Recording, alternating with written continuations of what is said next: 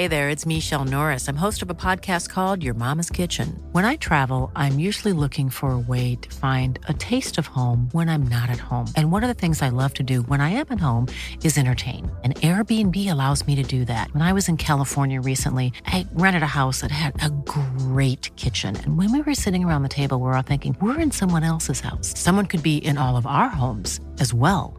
If you have a home, but you're not always at home, you have an Airbnb. Your home might be worth more than you think.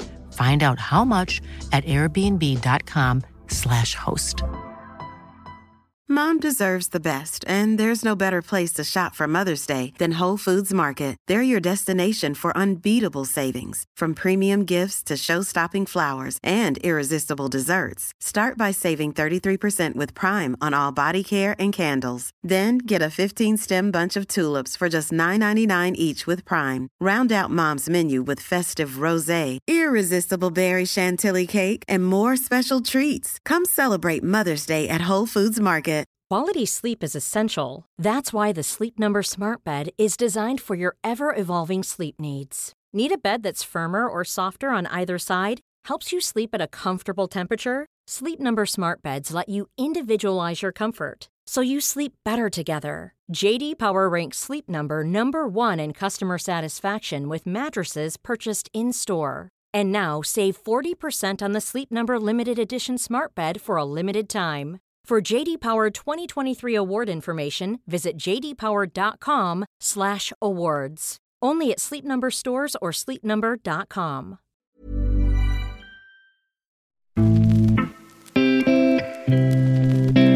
Det här är årets sommarhälsning. Det är sommaren 2022. Och det är faktiskt min allra sista sommarhälsning som förbundsordförande. Eh, I mars månad nästa år så är det dags för min efterträdare. Spännande tider väntar. Efter 11 år på posten som ordförande för Svenska Fotbollförbundet kommer Karl-Erik Nilsson i mars 2023 att lämna och ny ordförande ska utses. Caroline Waldheim, idag hållbarhetschef på Svenska Fotbollförbundet, en av dem som kommer kandidera för att bli ny ordförande. Något Aftonbladet var först med att berätta. Nu gästar Waldheim exklusivt podden där hon berättar om sin bakgrund och varför hon tror hon skulle bli en bra efterträdare till Karl-Erik Nilsson. Ja, jag har fått frågan om, om eh, man får nominera mig och den har jag svarat ja på. Så att eh, ja, jag har väl bestämt mig för att ställa upp och kandidera. Svensk fotboll står inför en del utmaningar och Waldheim pekar ut vilka som skulle bli hennes viktigaste frågor om hon skulle bli vald till ny ordförande. Och inte minst trycker på vikten av att stärka relationerna mellan Sveriges distrikt och föreningar. Jag tycker att vi behöver samarbeta bättre. Eh, vi behöver ha mer gemensamma målbilder från förening till förbund och från förbund till förening. Det är för mig det absolut viktigaste eh, fokuset. Sedan Svenska Fotbollförbundet bildades i början av 1900-talet har tio män varit ordförande.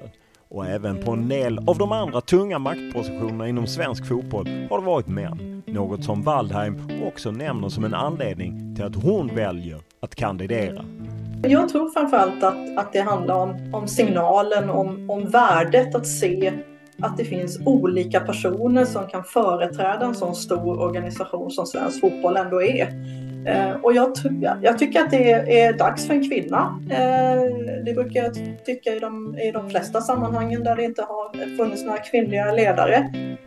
Podden är naturligtvis mer än så här och vi går igenom Waldheims tidigare karriär som har gått igenom både regeringskansliet och korpen på vägen till Svenska Fotbollförbundet. Vi pratar mer om de viktiga frågorna runt SVFF som synen på att åka på träningsläger till Qatar och Saudiarabien, konflikten med Riksidrottsförbundet och rapporterna om arbetsmiljön på förbundets kansli. Och naturligtvis talar vi om synen på Uefa, Fifa och ordförande Gianni Infantino och dennes tal inför VM-premiären.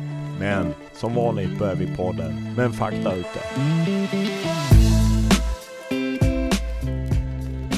Ålder? 49. Bor? I Älvsjö eh, utanför Stockholm. Familj? Sambo här och så har jag mamma och pappa på hemmaplan. Utbildning? Jag är utbildad personalvetare här vid Stockholms universitet. Lön? 60 000 mitt i någon slags lönerevidering så att ärligt talat vet jag inte exakt just nu.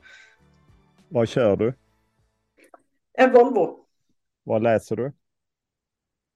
Mycket deckare lyssnar jag på framför allt. Annars läser jag gärna biografier. Vad tittar du på? Eh, fotboll och nyheter och ett och annat eh, matlagningsprogram. Vad lyssnar du på? Knappt någonting faktiskt. Jag är eh, hyfsat ointresserad av musik. Så lyssnar jag så gör jag det på ljudböcker.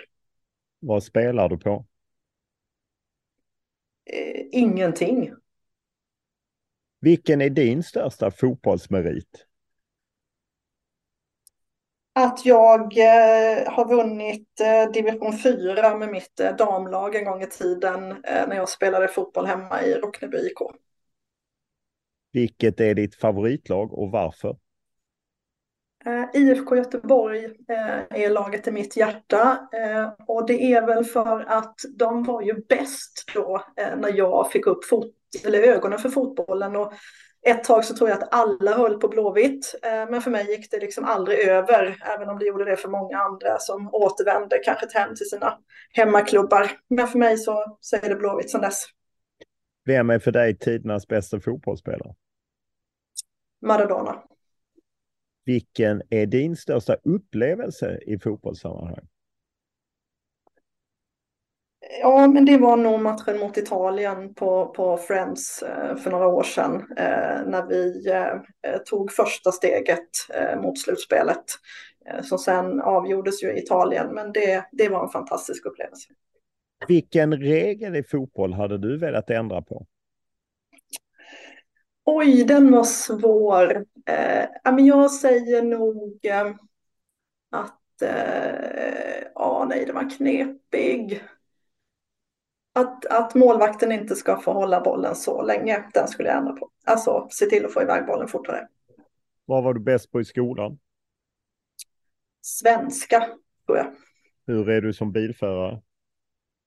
Ganska bra. Jag har kört mycket bil. Vilken är din favoritfilm? Eh, oj. Jag tittar så himla lite på film och serier och sånt. Eh, nej, pass på den faktiskt. Vid vilka tillfällen ljuger du? Eh, ja, kanske för att underlätta livet ibland. När var du riktigt lycklig senast? Ja, när eh, jag fick vara i England och titta på damerna i somras. Det var en eh, lycklig upplevelse.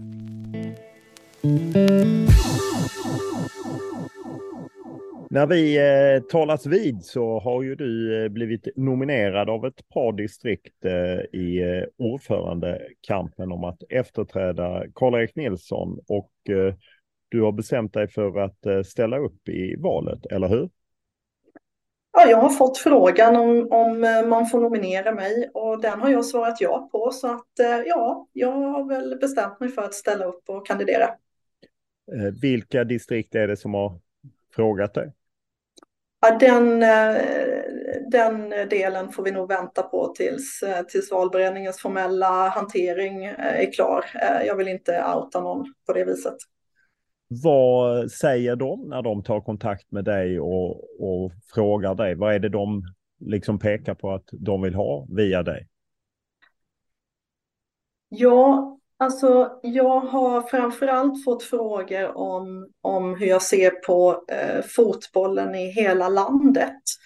Eh, hur viktigt det är att vi finns överallt och att, eh, hur jag ser på, på resursfördelning till olika delar av landet. Eh, och den typen av, av frågor. Så det, det, handlar mycket om, om fotbollens förutsättningar i, eh, i olika delar av Sverige. Idag är ju du CSR-chef på Svenska Fotbollförbundet. Är det korrekt titel?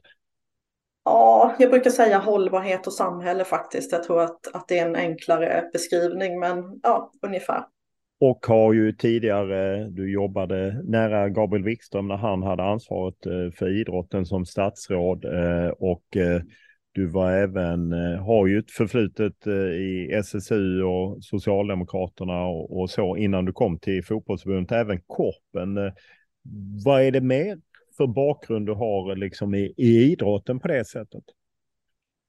Jag har min huvudsakliga bakgrund, eh, idrottsbakgrund i just Korpen. Jag har suttit i Korpens förbundsstyrelse i många år eh, och, och via den positionen deltagit på, på en hel del riksrådsmöten och andra liksom, nationella idrottsevenemang. Eh, men sen har jag, har ju som jag sa tidigare spelat fotboll själv hemma i, i, min, eh, i min landsbygdsförening. Men, var, eh, var är landsbygdsföreningen placerad? Jag hörde inte exakt vad du sa i fakta. Den, är, eh, den finns i Rockneby, ett par mil norr om Kalmar. Okej, okay. så att du är från Småland från början? Jag är från Småland, absolut. Men sen har du jobbat dig fram. När var första uppdraget inom idrotten? Ja, men det var Korpens förbundsstyrelse faktiskt, eh, som, som styrelseuppdrag. Eh, jag var lite engagerad i andra typer av, av föreningar. Jag har eh, suttit i en del bostadsrättsföreningar och den typen av, av styrelseuppdrag. Men, men Korpens förbundsstyrelse var det första uppdraget inom, eh, inom idrottsrörelsen. Du var ju bland annat i, i, hjälpte fotbollsförbundet när de ansökte om att bli delarrangör av EM 2020. Det var ju en process 2013, 2014. Var, hur kom det sig att du började hjälpa förbundet där? Jag fick, eh, jag fick frågan eh, från, från förbundet. Jag hade ju eh, precis, eller inte precis, jag hade några månader tidigare tvingats lämna regeringskansliet när, eh, när Gabriel Wikström lämnade regeringen. Eh, då får man ju som medarbetare lämna på studs. Så att eh, jag satt ju hemma och lite rullade tummarna eh, och fick då möjligheten att, att bidra lite till, till ansökan. Det gick ju inte, det gick inget vidare den gången. Hoppas, hoppas att det ska gå bättre nu när vi söker EM 2025. Men det var, mitt, det var min väg in i fotbollen. Eh, vad var det som gjorde att du du har ju tagit fler kliv sen in i fotbollen och är ju anställd i, i, idag. Men vad var det som lockade med fotbollen och att engagera sig i den? Jag hade, jag hade jobbat politiskt eh, egentligen hela mitt arbetsliv när jag lämnade regeringskansliet. Eh, och då bestämde jag mig för att verkligen fundera över vad jag, vad jag ville göra när jag blev stor. Och jag har alltid, alltid drömt om att jobba i idrotten på något sätt och vis. Idrott och kanske framförallt fotboll har alltid liksom legat mig otroligt varmt om hjärtat. Så att jag blev ju bara jätteglad när jag fick möjligheten att, att komma till fotbollförbundet, om än just då faktiskt för ett par månader för att hjälpa Göran Havik med den där ansökan och, och framförallt de myndighetsgarantier som, som man behöver ta fram i, i samband med de där ansökningarna. Så att jag hade lite bestämt mig för att det var det som var var liksom väg, den fortsatta vägen och, och ja, det gick ju ganska bra helt enkelt. Och, och sen, eh, jag läste en intervju i, i Resumé där du var på något sätt en av idrottens få lobbyister som de eh, kallar dig. Eh, ja. Eh, ja, det är vi journalister, vill gärna sätta etiketter och så, men du har liksom rört dig i det här gränssnittet politik, myndigheter, folkrörelse då i form av fotbollsförbundet. Vad, är det en korrekt beskrivning att du varit där och, och försökt påverka och eh, sätta agendan? Ja, men det är det verkligen. Eh, nu, har jag, nu får jag möjlighet att jobba med mina kanske två stora intressen, fotboll och politik tillsammans. Eh, och det är, ju, ja, men det är ju där jag har funnits och det är där jag har min erfarenhet och, och mina kompetenser. Ehm, och, och, jag tror att de kommer till väl nytta i svensk fotboll. Ehm, precis som Resumé skrev så, så jobbar jag ju med påverkansarbete och jag tror att jag är, den, jag är nog den enda i, i svensk idrottsrörelse eh, som har just den, eh, det uppdraget eh, och de, de uppgifterna. Vi borde vara betydligt fler för att, att påverka politiken från idrotten men, men jag gör så gott jag kan från fotbollens sida helt enkelt. Men det är helt korrekt och sen så blev ju du involverad, du blev anlitad lite på konsultbasis eller fick någon eh, ett halvår eller om det var ett års projekt där du hjälpte liksom just fotbollen att kanske bli lite mer politiskt aktiva. Du, jag, jag, menar, jag har ju träffat dig när du var med i Qatar när Sverige var där mm. och liknande. Mm. Hur, hur kom det uppdraget till och var det liksom Karl-Erik Nilsson som handplockade dig? Jo, jag fick frågan från Karl-Erik, eh, så det kan man väl säga att det var. Eh, men jag tror att det hade kommit en del en del propåer kanske från Uefa och andra förbund som hade börjat att lite mer systematiskt jobba med samhällskontakter och, och påverkansarbete. Eh, och att eh, Karl-Erik gärna ville testa om, om det var möjligt för svensk fotboll eh, att ha en sån tjänst och, och kunna göra lite kanske mer systematiskt arbete på det området. Jag tror, jag tror att svensk fotboll och, och Svenska fotbollförbundet i alla tider har haft goda relationer med, med politiken men de har nog varit lite mer ad hoc Eh, kanske på en och annan arena i samband med någon landskamp. Men det jag har försökt göra är ju att systematisera och, och ligga kanske lite före i, i vissa lägen när det, när det är beslut som ska fattas för att kunna påverka. Eh, det låter ju speciellt på det sättet eftersom idrotten ganska ofta vill på något sätt distansera sig från politiken. Eh, du vet den där gamla myten om att idrott och politiken mm. håller hör, mm. hör samman, men det, men det gör de ju så att säga. Hur, hur ser du på det att, att du ändå rör dig in i det som kanske inte idrotten alltid vill bli förknippade med? Jag håller helt med dig om att man kan inte sära på idrott och politik. Vi påverkas ju i så stor utsträckning av det som är politiska beslut kanske inte framförallt på nationell nivå, eh, men inte minst på kommunal nivå där, där kommunpolitiken verkligen sätter ramarna för, för idrotten och idrottsrörelsen i form av, av bidrag, men inte minst anläggningsfrågan, eh, där ju kommunerna påverkar i stort sett allting. Så det är klart att vi måste vara med och påverka och föra vår talan från idrotten. Det tycker jag är helt, helt givet.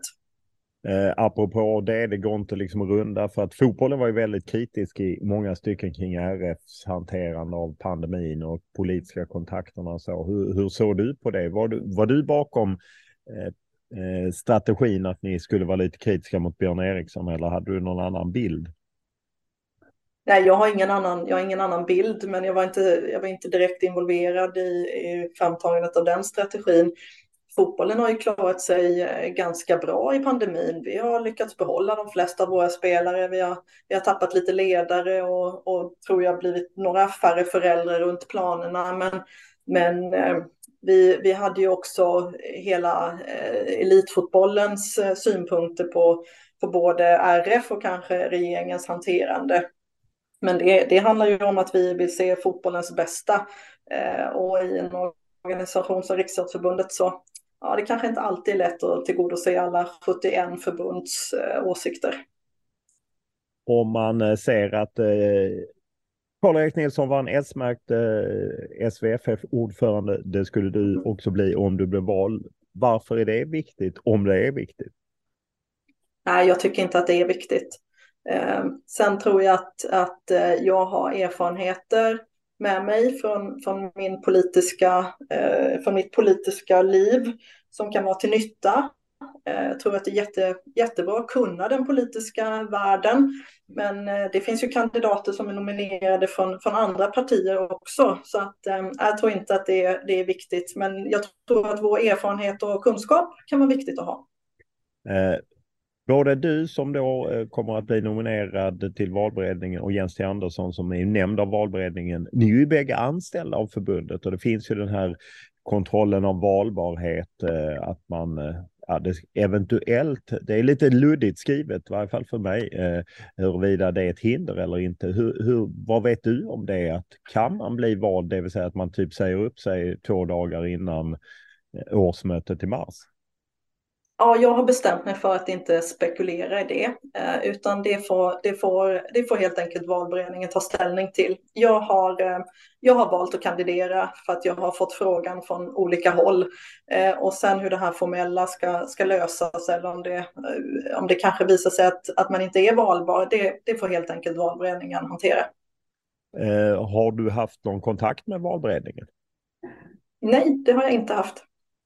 Eh, det är ju så att fyra namn är nominerade. B. Jonsson från Västmanland, Annika Grälls, eh, ordförande för EFD, Jens T Andersson och så Fredrik Reinfeldt, den gamle politikern som eh, Brommapojkarna nominerat. Det är ju, åtminstone för oss utifrån, så är det ju det här ja, valberedning, eh, lite, du känner igen det från den politiska världen där du är mer och mer kritiserat. Så vi ser ju Centern som nu kör, låter mm. sina tre kandidater turnera i, mm. i landet för att man ska liksom bättre. Hur vill du se en valkampanj? Ja, men jag vill att eh, man som kandidat eh, berättar vad man vill göra med svensk fotboll. Det tycker jag är viktigt. Eh, jag utgår ifrån att om man tackar ja till att bli nominerad och kandiderar så har man ju också någon slags, ja, men någon slags vision eller någon slags idé om vad man vill med svensk fotboll. Och det kanske inte har framkommit så tydligt hittills skulle jag säga. Eh, och eh, vad säger du om eh, de fyra kandidater som är, är nominerade hittills?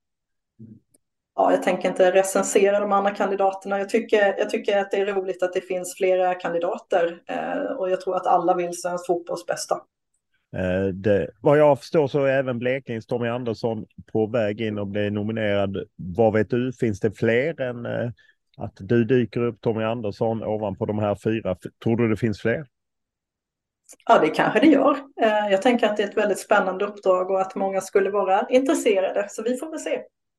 Vad tycker du att Karl-Erik Nilsson har gjort som har varit bra och inspirerande för den som ska ta över? Jag tycker att han har eh, styrt eh, svensk fotboll med ett eh, lugn och en ja, men, kontrollerande sätt.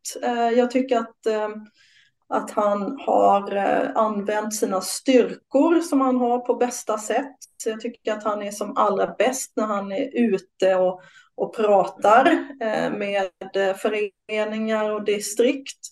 Eh, jag tror att han är en väldigt enande person som har bidragit till att vi, att vi faktiskt har skapat en större gemenskap i, i svensk fotboll. Vilka baksidor har han? Jag tycker att eh, man ibland kan vara lite tydligare och lite tuffare i sina, eh, i sina åsikter. Eh, och det hoppas jag att jag skulle kunna bidra med. Om man nu tar det här att Sverige har ju haft, eller Svenska fotbollsförbundet har haft en lång rad av herrar. Vi ser ju runt om i världen, Lise Klaveness i Norge, i England, USA, kvinnliga ordförande. Vad betyder det för svensk fotboll om man skulle få en kvinna som ordförande? Jag tror att det betyder jättemycket faktiskt. Ehm, och eh, det är väl ett av skälen till att jag kandiderar. Eh, inte så mycket att det, det skulle bli jag, utan att jag faktiskt skulle kunna bidra med en annan bild av svensk fotboll. Eh, precis som du säger så är ju fotbollen väldigt mansdominerad och idrotten i stort är ju fortfarande väldigt mansdominerad. Framförallt framförallt bland de vi ser tycker jag i media, de som uttalar sig kring fotboll och idrott, det är, det är ofta män. När jag jobbade med Gabriel Wikström så deltog jag på många möten med, med idrottsrörelsen och det var inte sällan jag var ensam kvinna på de eh, mötena. Så att, eh, jag tror att det betyder jättemycket för att bli förebild och för att helt enkelt eh, visa en annan bild, använda ett annat språk. jag har andra erfarenheter Ja, vilken är i så fall skillnaden på ett kvinnligt ledarskap och ett manligt ledarskap? Ja, jag tror, jag tror framförallt att, att det handlar om, om signalen, om, om värdet att se att det finns olika personer som kan företräda en sån stor organisation som svensk fotboll ändå är. Eh, och jag, jag, tycker att det är, är dags för en kvinna. Eh, det brukar jag tycka i de, i de flesta sammanhangen där det inte har funnits några kvinnliga ledare. Ehm, och även om jag kanske inte, kanske inte skiljer mig så mycket i, i mitt ledarskap mot, mot män, men så är bara uppenbarelsen av mig och, och, andra kvinnor en annan, en annan bild och en annan signal till omvärlden. Och det i sig tror jag är viktigt. Mm. Senaste valet gjorde att Svenska fotbollförbundets styrelse är ju mer kvinnor än män. Samtidigt mm. är det ju väldigt lätt att identifiera liksom att Karl-Erik Nilsson var ordförande, Berta Andersson var vice ordförande och Håkan Sjöstrand var högste tjänsteman. Så att även för att styrelsen var ojämnt balanserad till kvinnornas fördel så är det, var det ändå tydligt att makten har funnits hos männen och det har inte funnits någon mångfald heller i, i, i styrelsen. Hur, hur ser det ut på det och de utmaningar som är från på fotbollsförbundet? Ja, men det, det, är ju, det är ju viktigt att man, att man visar en mångfald, eh, både bland, eh, mellan kvinnor och män. Eh, och precis som du säger så är det ju framförallt männen som företräder svensk fotboll idag i, i media, eh, givetvis framför allt. Eh, och, och vad gäller jämställdheten så, så, så är ju styrelsen jämställd på det sätt det går, även om, även om de som sitter på den yttersta makten faktiskt är män. Eh, vi kunde se samma sak i politiken en gång i tiden när vi började med varannan damernas alltså på eh, Socialdemokraternas listor. Då blev ju de rent matematiskt eh, jämnt fördelade mellan kvinnor och män. Men det dröjde faktiskt ett val eller två eh, innan det var lika många kvinnor som män på första platserna. Det var första valet nästan bara män eh, som var överst på listorna och lite så är det kanske i svensk fotboll också idag. Så jag, jag känner att vi har ett behov av att, att få våra främsta företrädare också eh, att vara kvinnor.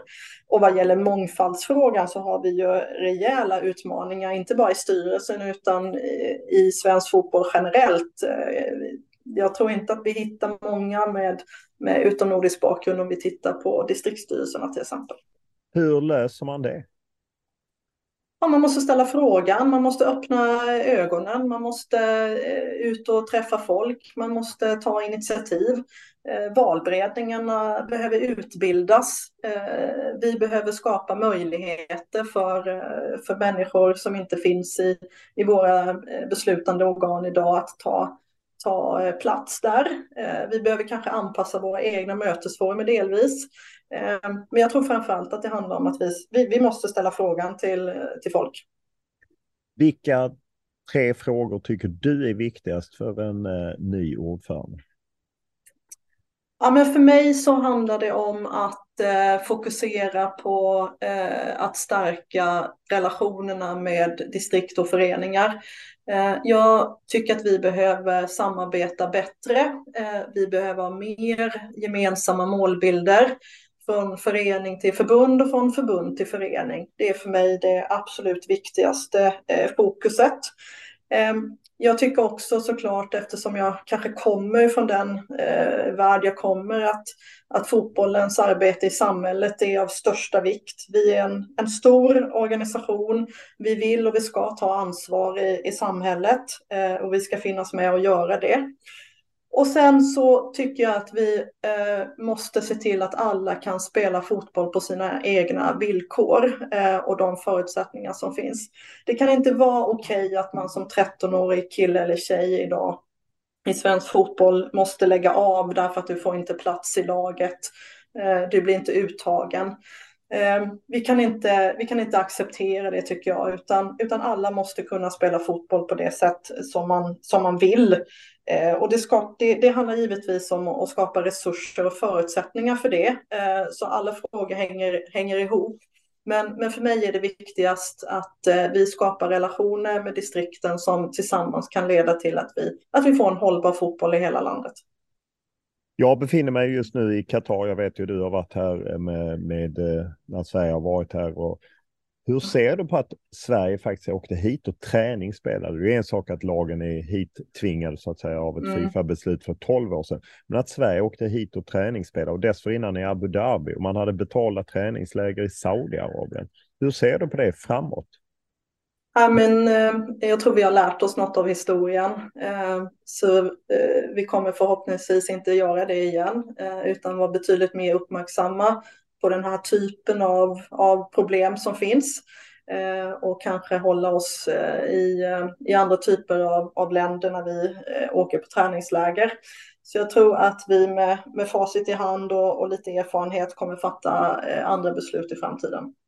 Eh, hur ser du på det här kravet som har funnits, framförallt i Norge på bojkott, lite grann i Sverige, mer, kanske lite mer i Danmark. När det gäller tävlingar, hur ska Svenska Fotbollförbundet ställa sig kring eh, bojkott? Alltså jag är, jag är eh, inte för bojkott principiellt. Eh, jag tycker det är jättesvårt att, att fatta ett sådant beslut. Hade vi, hade vi tagit oss till VM, vilket vi givetvis alla hoppades att, att vi skulle göra, så, så, så tror jag att vi, vi hade varit där och spelat. Eh, jag är, inte, jag är inget fan av, av bojkotter. Eh, om man då ser till eh, jag menar, Fifa, Uefa är ju ständiga diskussioner. Vi har ju, man kan ju säga i Norden har vi olika ledarstilar. Lise Klaveness kliver upp och säger vad hon tycker och tänker. Karl-Erik Nilsson som sitter i Uefas exekutivkommitté kommer sitta kvar där ett par år efter han avgår i mars. Och Jesper Möller, danske, som också sitter i, i Uefas exekutivkommitté. De är ju mer försiktiga. Jag skulle säga att de kanske håller på med tyst diplomati medan Lise Klaveness är mer offensiv, vilket innebär att hon antagligen inte får med de inre rummen. Det är ju plus och minus med bägge. Vilken strategi tycker du att Svenska fotbollsförbundet ska ta om du blir vald? Ja, men jag eh, hade eh, gärna tagit ett tydligare ställningstagande. Eh, men eh, men det, det, är precis som du säger, det är ju svårt därför att man vill ju också vara med och påverka eh, där det är möjligt. Eh, nu tycker jag att, att eh, Lisa har uttalat sig eh, väldigt sympatiskt. Men, men det, det, det är svårt att säga, men jag känner att det, det måste finnas väldigt mycket i, i den andra vågskålen eh, som, som kanske då är den tysta diplomatin för att inte vara tydlig i den här typen av frågor. Och jag tror att, att vi, vi i Norden behöver nog eh, prata ihop oss och, och, ha en enad front i, i den här typen av eh, diskussioner framöver. Ja, för du har ju känt av liksom baksidan i och med att du var involverad då när Sverige 2014 försökte bli ett av länderna som skulle arrangera matcher i EM. Då fanns ju inte Sverige med i exekutivkommittén. Det gjorde ju Danmark. Danmark som mm. hade ju mm. röstat både på Sepp Blatter och Michel Platini. De hade ju liksom gjort det för att tjäna och de fick ju matcherna också trots en mycket äldre arena. Nu är vi ju med och jagar det här, i och för sig med Norden jagar ett EM mm. och Karl-Erik och, och eh, Jesper Möller sitter in i det. De får inte rösta, men de är ju ändå med där och kan prata över luncher och liknande varför Norden är ett bra förslag. Är det värt liksom att försöka få ett EM 2025 till Norden och då liksom tulla lite på sina principer? Att stå upp för något? Ja, men jag vet inte vilka principer vi skulle behöva tulla på i så fall. Eh, vi tror ju att vi kan arrangera ett eh, fantastiskt EM här 2025 eh, och jag är helt övertygad om att det kommer stärka det nordiska samarbetet och att det, att det blir en eh, fantastisk fotbollsfest men eh, det tror jag att vi kommer lyckas med även, även utan att, att behöva eh, slå knut på oss själva eller tulla på, på det ena eller andra. Om man ser, det finns ju några frågor som på något sätt präglar svensk fotboll. Det finns ju det här distrikten, sammanslagning av distrikten. Hur ser du på liksom det som jag har lite strandat? Det skulle ju inte tas beslut 2022 om man vill krympa de 24 till färre. Vad är din ditt beslut där? Ja, men jag tycker att det är helt nödvändigt att vi samarbetar eh, mellan distrikt och förbund. Men hur formerna för det ska se ut, eh, det tror jag att vi behöver prata mer om. Eh, och där finns en hel del utvecklingspotential skulle jag säga. Men, men jag, ser ju, jag ser ju behovet av att vi, att vi på något sätt stärker våra distrikt Därför att vi ställer, vi ställer så många krav på dem från, från det nationella hållet och jag är, inte, jag är inte helt säker på att det alltid finns liksom resurser och förutsättningar där ute att möta alla våra krav eh, och våra frågor och, och det vi vill att de ska göra. Så där behöver vi nog titta lite på hur vi kan, hur vi kan samverka över gränser för att kunna svara upp mot, mot de krav som, som fotbollen kommer ställa i, i framtiden. Det är också ett inflammerat infekterad konflikt med RF om det här bidragstaket. Hur står du där? Mm. Nej, men jag tycker att det var extremt olyckligt att riksdagsmötet fattade ett sådant beslut. Och, och, straffar fotbollen lite bara för att vi, bara för att vi är stora och, och engagerar många barn och unga. Eh, så att eh, jag är, är, för att vi, att vi driver den frågan. Nu är ju den, nu är den avgjord i, i skiljenämnd dessutom. Så att, Hur så att slutade det? Ja, de, de valde ju att inte ens ta ställning till frågan från skiljenämnden utan konstaterade att Riksidrottsmötet hade all rätt att fatta det beslutet. Och därmed så, så vinner ju det laga kraft. Eh, Vill du att, att eh, fotbollsförbundet är... lämnar eh, då RF? Nej, det vill jag inte.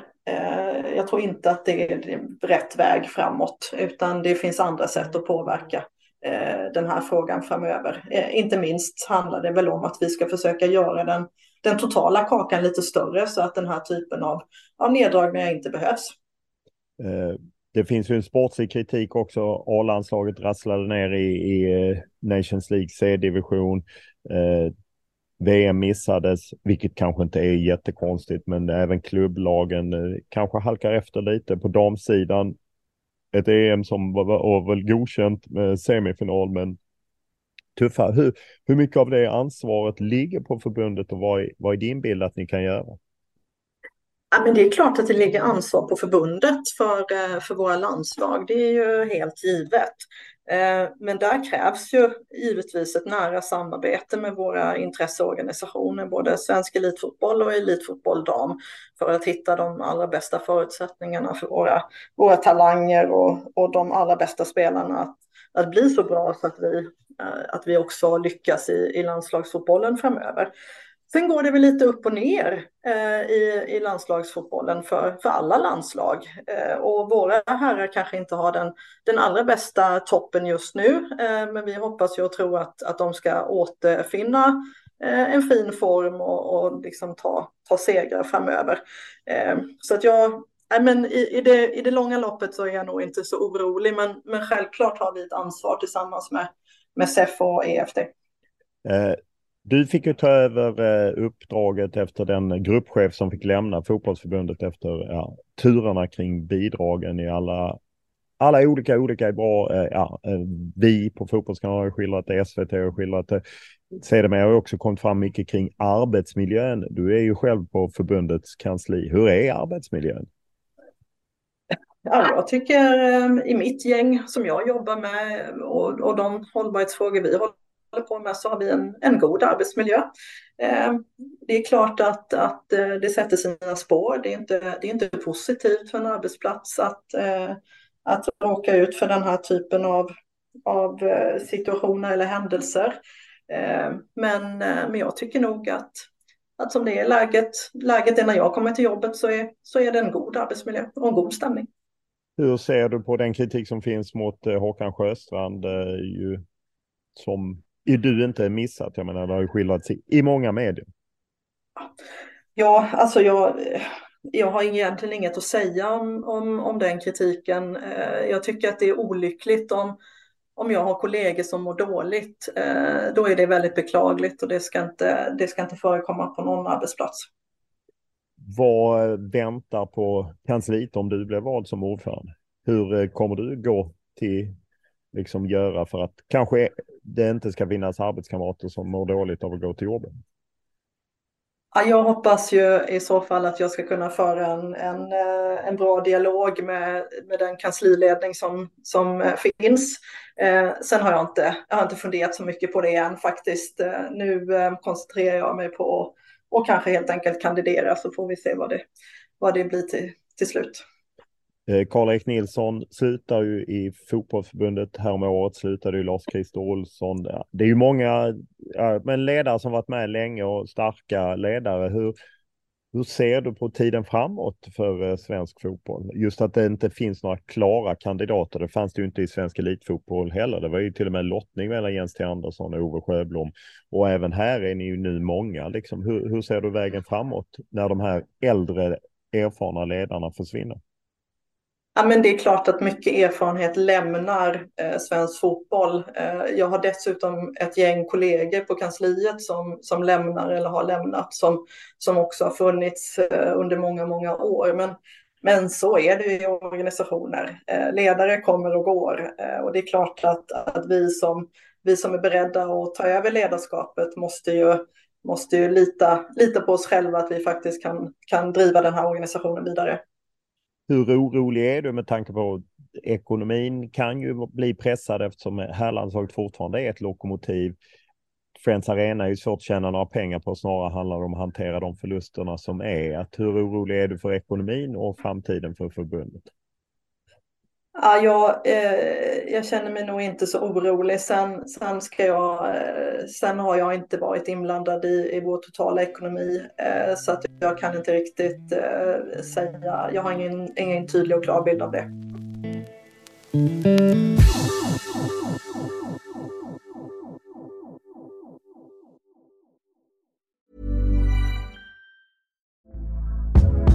Hey there, it's Michelle Norris. I'm host of a podcast called Your Mama's Kitchen. When I travel, I'm usually looking for a way to find a taste of home when I'm not at home. And one of the things I love to do when I am at home is entertain. And Airbnb allows me to do that. When I was in California recently, I rented a house that had a great kitchen. And when we were sitting around the table, we're all thinking, we're in someone else's house. Someone could be in all of our homes as well.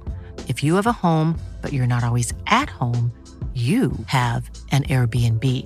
Your home might be worth more than you think. Find out how much at airbnb.com/slash host. Mom deserves the best, and there's no better place to shop for Mother's Day than Whole Foods Market. They're your destination for unbeatable savings, from premium gifts to show-stopping flowers and irresistible desserts. Start by saving 33% with Prime on all body care and candles. Then get a 15-stem bunch of tulips for just $9.99 each with Prime. Round out Mom's menu with festive rosé, irresistible berry chantilly cake, and more special treats. Come celebrate Mother's Day at Whole Foods Market. This is Paige, the co-host of Giggly Squad, and I want to tell you about a company that I've been loving, Olive and June.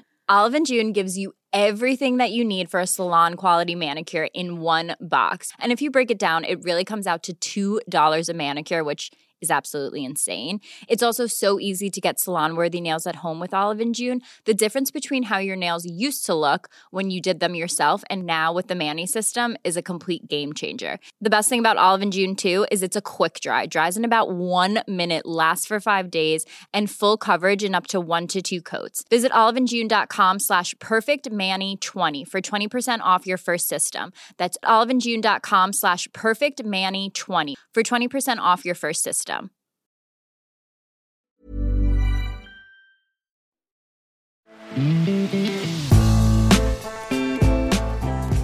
Today I feel uh, Qatari. Today I feel Arab. Today I feel African. Today I feel uh, gay. Today I feel disabled. Today I feel a migrant worker.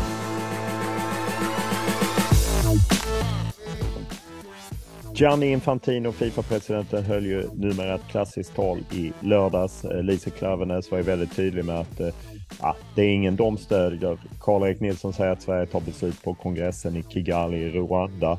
Hur ser du på Gianni Infantinos tal och att, eh, att liksom inte... Tycker du att svensk fotboll ska stötta honom? Själva talet kändes ju... Jag, jag har faktiskt inte sett hela talet, men jag har sett delar. Och jag det borde du läst. göra. Ja, jag, jag, vet att jag borde göra det. Eh, eh, men jag har läst eh, kommentarer och, och krönikor och så. Och det känns ju helt världsfrånvänt skulle jag vilja säga. Jag hade väl kanske väntat mig ett tal där man, där man talar om fotbollens möjligheter och, och lyfter frågan om mänskliga rättigheter och eh, på något sätt ja, men företräder det som, som är så himla bra och fint med fotboll. Eh, och att det här pekar finger och, och väldigt polariserande tal. Nej, det kändes, kändes världsfrånvänt och omodernt tycker jag faktiskt. Ska, hade Sverige stöttat honom om du var ordförande som kandidat och att han ska väljas ja, om? Det, så här, det, med, med det jag vet, men jag har ju faktiskt inte alla, eh, alla fakta tror jag. Eh, men det, det, det känns eh, avlägset, det ska jag säga. Vad talar för att du blev vald i mars? Att jag har ett eh, starkt stöd bland våra distrikt. Stort tack för att du ställde upp. Tack själv.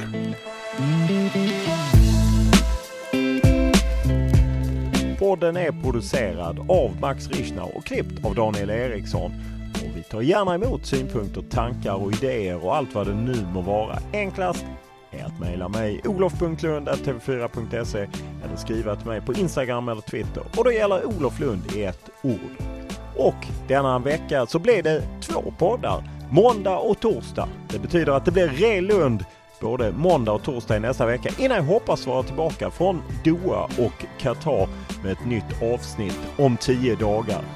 Stort tack för den här veckan!